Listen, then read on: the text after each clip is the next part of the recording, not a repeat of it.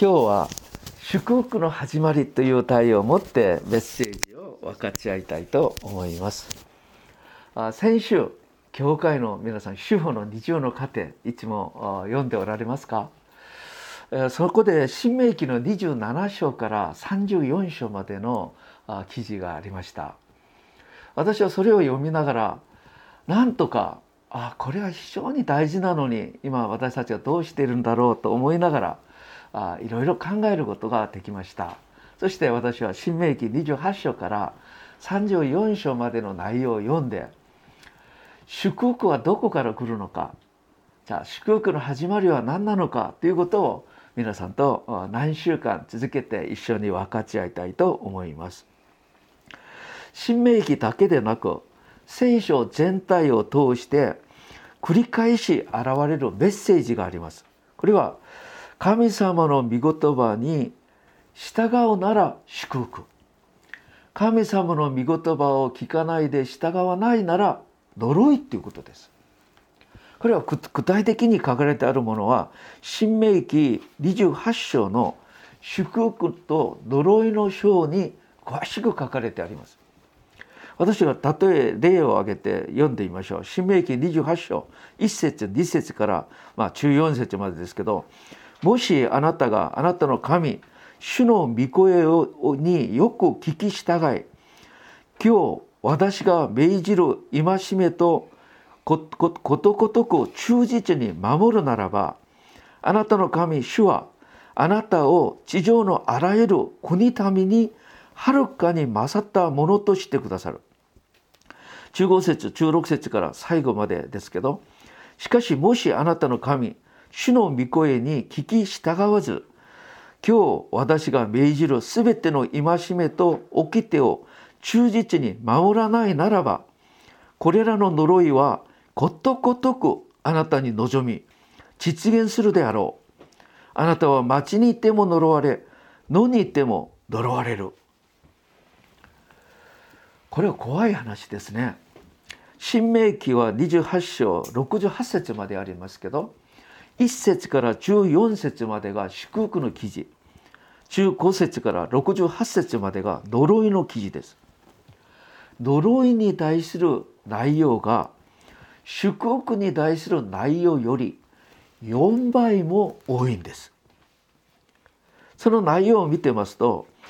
生きながら行うすべてのことに祝福くださる。また子供、子孫たちに祝福くださる。また敵から神様が保護してくださる。また世の中のすべてのことの上にまあ、勝る存在として私たちをさせてくださると言います。この次に呪いに関して見てますと、私たちの生活のすべてのことに呪いが望む。私の子供と行っているビジネスに呪いが望む。またさまざまな病にかかる呪いがある。また私たちの敵対する群れがあ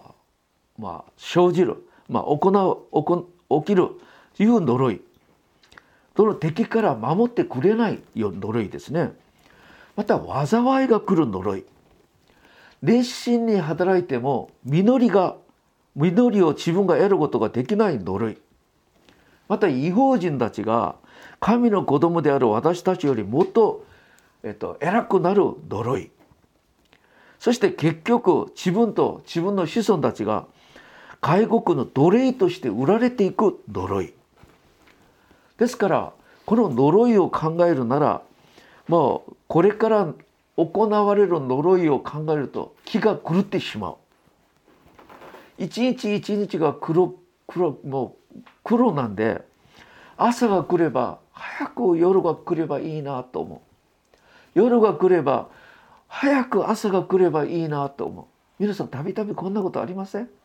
早く来ることはできる。一日一日がどれほど難しいか。地獄のようなこの私の人生早く終わってほしいという考えがある。まあ、このようなあ人生を過ごすような呪いです。神の子供を神のためになぜこんなことが起こるでしょうか。それほど神様の御声を聞き従うことが大事だってことを私たちに警告されていることであり、神様は御言葉に聞き従うことを願っておられるんだと強調されることでもあります。ですから今日のメッセージを通して、人生の祝福と呪いの原因よく分かってから、祝福される人生になりたい、そのために私たちはどうすればいいか、それを一緒にこれから考えていきたいと思います。結論から申しますと、私たちの人生の祝福は神様との親しい関係性の中で神の御言葉を聞いて従うことにあるんだということを、メッセージを皆さんに申し上げたいと思います。じゃあでは、なぜ神様は神の民に、神様の民だったら無条件祝福するべきではありませんか。しかし神様は神の民に神の御言葉を聞いて従いなさいと強調されるのでしょうか。それは神様は創造主です。この世を作られたお方です。神様は創造主として創造の故意と目的を持っておられます。また神様は創造主として全世界が神様の創造の目的と身旨を成し遂げる成し遂げていく責任を持っておられます。さあ、それはそれがよく表されているのは創世記いっ章に章で見ることができます。創世記いっ章では、天地万物を創造された神様、創造されて必ずよかった、よしとされた、極めてよかったっていう、作られた全てに対して満足、喜び、神様喜ばれました。じゃあ天地万物を作られた目的は神様の栄光のために作られたことが分かります。じゃあまた神様は人間を作られ非常に喜ばれたんですけど、人間を神様の代理者、またこの世の管理者として立てられたことが分かります。ですから天地万物は神様の喜び、神の栄光のために作られたことが分かります。創世記に章では、神様はエデンの園を通して、まあ、特に人間ですけど、作られた被造物のすべてに祝福を与えたことが分かります。ところがこの祝福が誠の祝福になるためには、創世記に章じゅうろく節じゅうなな節、園のすべての木は食べてもいいけど善悪を知る木の実は食べてはならないという条件がついています。これは神様の秩序、神の御言葉に従うことが祝福の鍵であることが分かります。善悪の知識の木の実を食べれば神を敵対する、脅威することであり、食べなければ神様に従うことです。ここに創造主と被造物の間の秩序があり、この秩序を破らない限り神様との人間との美しい関係、また神の代理者、世の管理者としての祝福が与えられ、神様が人間にくださる全てが成し遂げられるようになります。ところが残念なこと、創世記さん章では人間は蛇として現れた悪魔の誘惑を受けて善悪の知識の木の実を食べてしまいます。結局神様との関係がもうダメになり、人間は第一ヨハネさん章はち節通り悪魔の奴隷になってしまいました。さあ、ここで初めの人間アダムが犯した罪を原罪と言いながら、アダムの子孫たちにはこの原罪が流れるようになりました。また原罪のもとにある人間は祝福ではなく罪の罰、また呪い、悪魔の支配下で過ごすようになりました。アダムから生まれたすべての人間はここから逃れることはできません。神様はこのような人間を救うためにアブラムを呼ばれ、彼を通して全人類を祝福を与 え, 与えようとされました。ですからアブラムに、あなたは祝福の源になりなさい、またアブラムの子孫を通して全世界の国民が祝福を受けるようになると言われました。じゃあそのアブラムを通して一つの民を作られたんですけど、それがイスラエルです。イスラエルは全世界の国民と異なることがあります。このイスラエルだけは目に見えないが天地を作られた唯一の神様を信じて、その神様だけに従って生きることをもう神様が願って建てられた民です。神様イスラエル民と特別に共におられ、彼らを通して神様の存在を全世界に知らされ、全世界をイスラエルを通して救おうと思いました。ですから神イスラエル民が行われる全てのことは神様がこの背景にあるということを私たちに示してくださいます。例えば出エジプトの事件です。全世界で当時一番強かったエジプトを武器を一つも持てないで屈服させ、彼らがエジプトの宝物を携えてエジプトから出てきます。どうしてこんなことが可能でしょうか。モーセがやったことではありません。モーセを通して神様がなさったんです。彼たちは紅海の海を分けます。そしてその中を歩きます。どうしてこんなことができたんですか。神の御言葉に従うなら神様がなさったんです。よんじゅうねんかんあるのでにひゃくまんにんの人が食べて、その道を歩き保護されています。彼たちは農業もしてないのにどのように食べて生きたんでしょうか。神様が食べさせたんです。それだけではありません。カナンまで来て国を建てるすべての過程で、すべてが超自然的な働き、奇跡ばかりでした。そのすべてを行ったのは神様がなさったんですけど、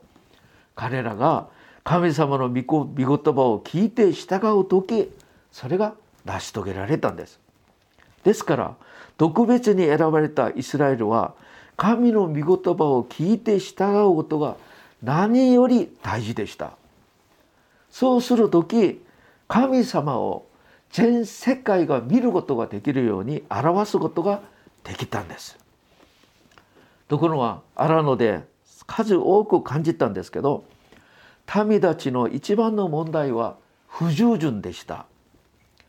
まあイスラエル人たちはもともと荒野でいちねんかんの訓練の予定だったんですけど、それがよんじゅうねんに延びられた理由は、彼らは御声を聞かないで不従順したことでした。ですから荒野のよんじゅうねんかんの生活を終えて、最後にモーセがカナンに入るイスラエル民に、カナンに入ってからはあなたの先祖たちがやったように神様に逆らってはいけないよ、御言葉に従ってはしか従わなければいけないよ、逆らったら呪われるよ、従う時祝福されるよということを教える聖書が新明記です。新明記にじゅうななしょではこのような国民的な教示を行います。ゲリジムさんとエバルさんにイスラエルじゅうにぶちょくを分けて、そして配置しておいて律法を朗読します。レビ人たちが律法を朗読します。そうしたら神様の御言葉に従うなら祝福だって言ったら、ゲリジムさんに立っているイスラエル人たちがアメンと言います。また神の御言葉に従わなければ呪われるんだと言ったら、エバル山に立っているイスラエル人たちがアメンと言います。そうしながら、こうすれば祝福よ、こうすれば呪いだということをイスラエル全国民がそれをそれを自分の口からアメンとするような、絶対忘れないように国家的な行事としてイスラエル人たちが行うことがありました。その理由は、創造主神様はこのようにしても神の民が神様の御旨に従って祝福される民になることを願われたんです。ところが創世記さんしょ以来、現在の元にある人間は神様から離れようとする傾向を持っていると言われるほど、神の御言葉に従いません。またエデンの園から追い出された人間には、もともと神の祝福はありません。だからエデンの園から追い出されたこの人類が持っている希望、願い、切なるこの願いは何か、祝福くださいということです。祝福ください。世の中には祝福はありません。しかし彼らは祝福くださいと言うんです。だから彼たちは何を何を祝福だと思ったのか。熱心に働いて戦って何とかしてお金を稼ぎ、名誉を勝ち取り、権力を奪い、成功することが祝福だと思いました。だからみんなお金を稼ぐため、出世するため、成功するため、どれほど努力してるんですよ。それがうまくできなければ戦いますよ。また他の人に負けないように死ぬほど努力しています。すべての手段方法を使います。このようにして一生懸命頑張ってたくさん集めておいて、年取って死んでしまいます。皆さん、たくさん集まることは祝福だ、幸せ保証してくれるだと思っていたのに、それはしばらくだけで永遠な祝福ではありませんでした。成功することが自分が死なないようにやってくれませんでした。天国に入れてくれませんでした。だからみんな虚しいと思いながら死んでしまいました。それにもかかわらず、誰も自分の熱心な努力で得たものが祝福ではないということをわからないんです。神の御言葉に従うなら、神様が祝福を与えてくださるんだということをわからないんです。なぜわからないのか。だいにコリントよん章よん節、答えがあります。この世の神が信じようともしない人々の心の目をくらまして、悪魔が私たちの目をくらましておいて、本当の祝福は何かを分からないようにするんです。神様はこのような虚しい人生を過ごす私たちを憐れんでくださって、イエス・キリストを送ってくださいました。ヨハネさん章じゅうろく節、神はその一人子を与えたお与えになったほどに世を愛された。一人子を信じる者は一人も滅びないで、永遠の命、祝福を受けるためであろうという。イエス様は十字架で彼らが見ることができない原因が罪、罪の問題を解決してくださり、悔い改める人には聖霊を送ってくださって、正しく聖霊を通して見て正しく祝福されるようにしてくださります。皆さん、私たちが見ることができない、分別することができない理由は罪のゆえだ。聖書はこう言います。イザヤごじゅうきゅう章いち節に節、主の手が短くて救えないというのか、主の耳が鈍くて聞こえないというのか、むしろお前たちの悪が、お前たちの罪が神の御顔を隠させ、お前たちのあお前たちに耳を傾けることを妨げるのだ。罪のゆえに神様と私たちの関係がダメになったってこと。じゃあそれをどう解決するのか。第一ヨハネいっ章きゅう節、自分の罪を公に言い表すなら、神は真実で正しい方ですから、罪を許し、あらゆる不義からあなたたちを清めてくださいます。皆さん、神の御言葉を聞いて自分の罪が悟られるなら、悔い改めてイエス・キリストの十字架を委ねるとき、イエス・キリストの十字架の血潮が罪を清めてくださり、その心が清くなった人には神を見る、神の知恵と知識を持つことになり、まことに祝福されることが分かって祝福の人になるのです。ですから詩編一編一編、まあひゃくごじゅう編の、まあ、このまとめが一編ですけど、そのいち節とに節さん節に何と書いてあるのか。いかに幸いな一言かと言いながら、主の教えを愛し、その教えを昼も夜も口ずさむ人、その人は流れのほとりに植えられた木、時が来れ巡り来れば実を結び、葉もしおれることがない。その人がすることはすべて繁栄をもたらす。主の教えを愛して昼も夜も口ずさみ黙想し実践する、その人が祝福される人だって言います。ところが皆さん、今この世の中で誰が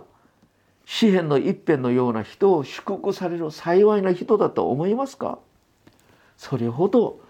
この世のすべての人が誠の祝福が何なのか、永遠の祝福が何なのかをわからないようになっているんです。人々はお金をたくさん稼ぎ、出世し、そして豊かになれれば祝福だと思います。しかしこれが私たちキリスト者も同じではありませんか？皆さん、キリスト者が祝福されない理由は安っぽい信仰、安っぽい救い論を持っているからです。イエス信じれば救われて天国に行って、もうそれが信仰の目的だと思います。だからこれからは私たちは神の子供だから神様にお願いしましょうね、神の子供だから祝福くださいと祈ります。そうしながらイエス様の助けによってこの世のお金、名誉、成功を求めます。皆さん、これはご利益ではありませんか？これは神様が願われる信仰生活ではありません。なぜ私たちがこんな信仰を持つようになったのか。私たちがイエス・キリストの十字架の功労、神様の恵みによって救われるんですけど、悔い改めを通して罪の許しを体験し、神の愛を体験し、天国の喜びを体験する人は、私みたいな罪人を救ってくださるイエス様、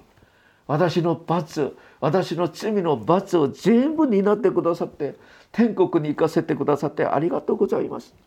これからの私の人生、主に捧げます。そうしながら、これからは自分のために生きるのではなく、主の栄光のために生きる。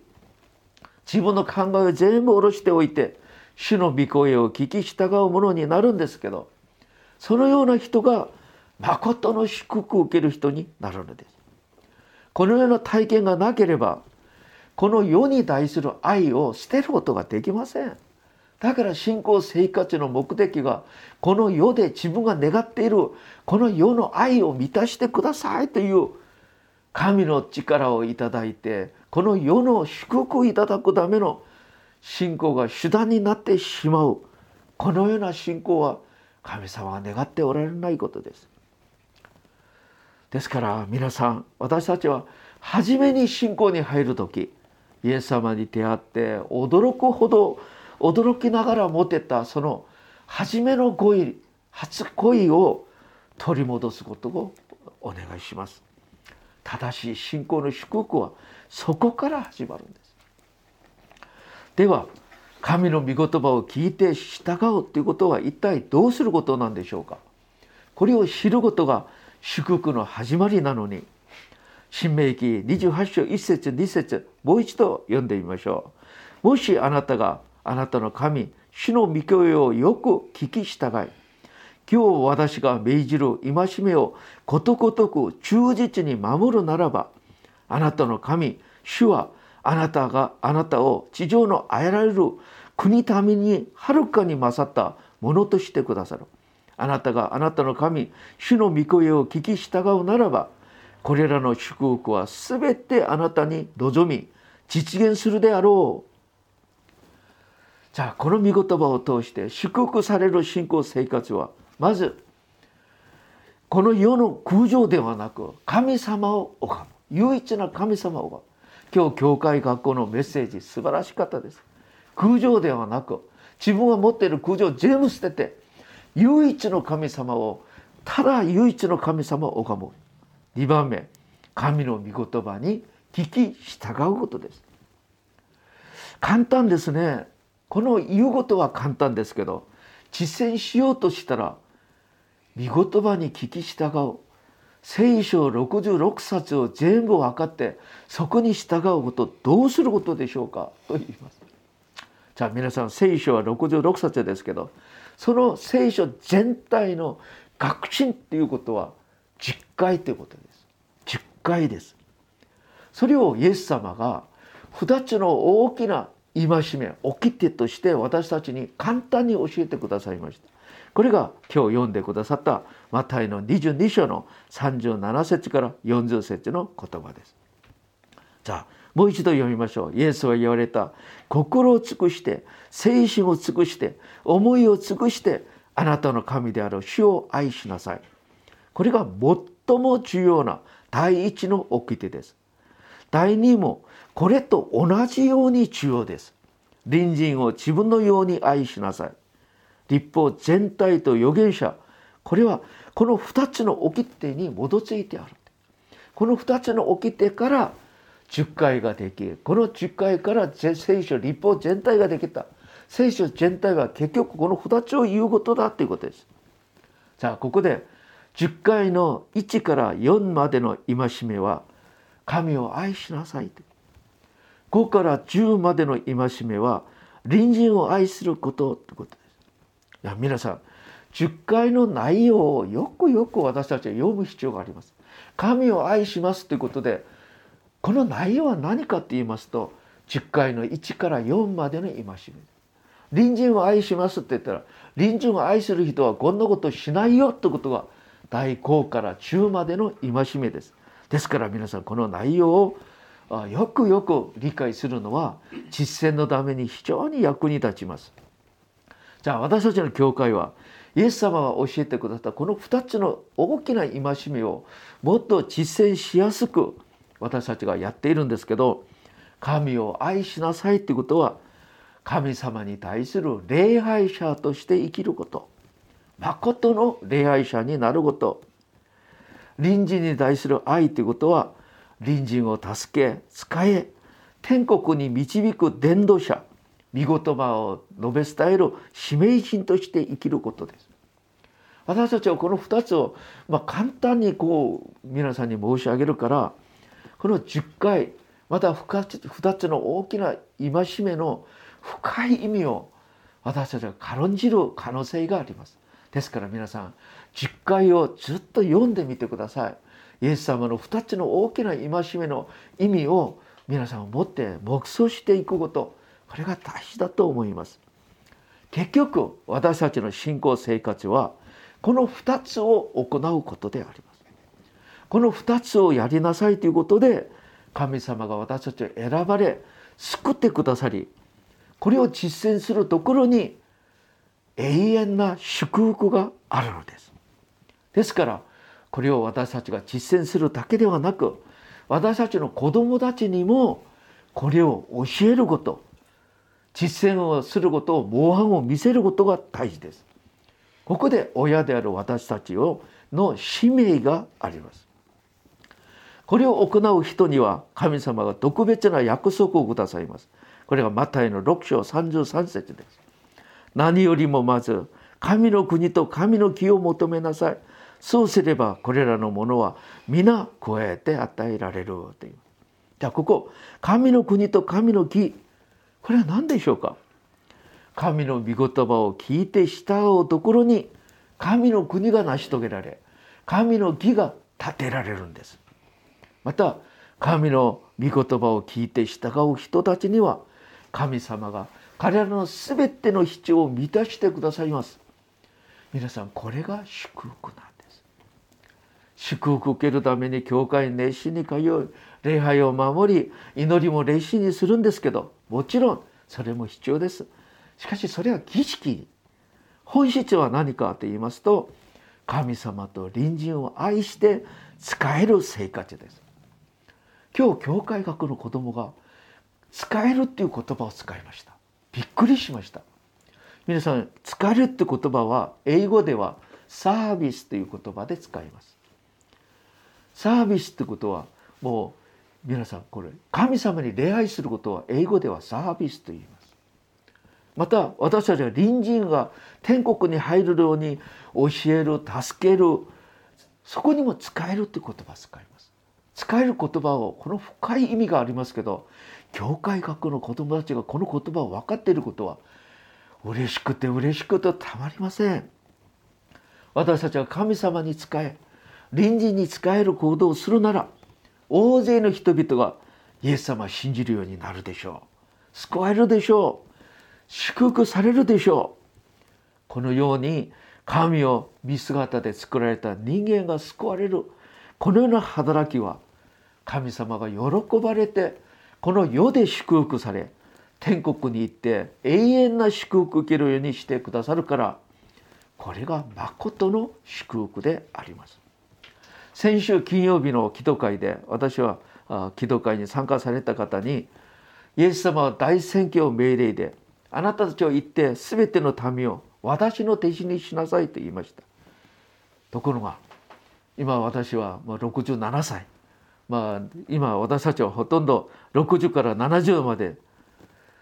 なのに、私たちは何人ぐらいを弟子にしたのでしょうか。今私たちは間もなく、まあ、神様イエス様の前に立つ立場になったんじゃありませんか。私は何人弟子にしているんでしょうか。何を報告するつもりでしょうか。これからでも弟子にする働きを心込めてやっていきましょうと申し上げました。皆さん、ぜひともこのような心で、これからでも第一の戒め、第二の戒めを実践する私たちになれればと思います。じゃあ、ここで結論的に申し上げます。皆さん、誠の祝福は何でしょうか。神様が私と共におられる、イマヌエルが誠の祝福。神様と共におられるなら、神の恵みが全てを成し遂げてくださる、これが祝福であり、神様と共におられるなら、私たちの心にきっと平和と喜びが満ちあふれる、御国が成し遂げられる、これが祝福です。また永遠な天国に入ることができます。これがこれが本当の祝福です。このために私たちは詩篇の記者のように、主の教えを愛し、その教えを昼も夜も口ずさむ人、そして悟られたことを実践する、従う、これこのような私たちになれればと思います。ですから、主の教えを愛し、昼も夜も口ずさむ、これが祝福の始まりです。ぜひ実践していきましょう。もし皆さんの中で、えー、でもお金稼いで成功して豊かに過ごすことが祝福であり、こんなこと祝福なんでしょうかと言われる方がいるなら、祈ります。ぜひとも神様がその人の心、目を開いてくださって、神の国を見ることができる、神の栄光を見ることができるように、天国の喜びを体験することができるように祈っていきましょう。もし天国の喜びを体験したとするなら、その人たちは神様に、イエス様に応臨するでしょう。願わくは、この世はひゃくねん、天国地獄は永遠です。ぜひともこの世でも祝福され、ぜひとも永遠な天国には必ず入らなう入る私たちになってほしいです。ぜひともこのような祝福をみんないただく、味わう、それを述べ伝える私たちになりましょう。お祈りいたします。神様、大勢の人々はこの世で成功し、お金を稼ぎ豊かに過ごすなら祝福だと思うんですけど、お主よ、永遠な祝福は何かを悟る目を開いてください。本当の祝福を知り、求め、味わう私たちにならせてください。そのために昼も夜も神様の御言葉を愛し、黙想し、従うことが祝福であることを分かって実践する私たちにならせてください。イエス様の御名を通してお祈りいたします。アーメン。アーメン。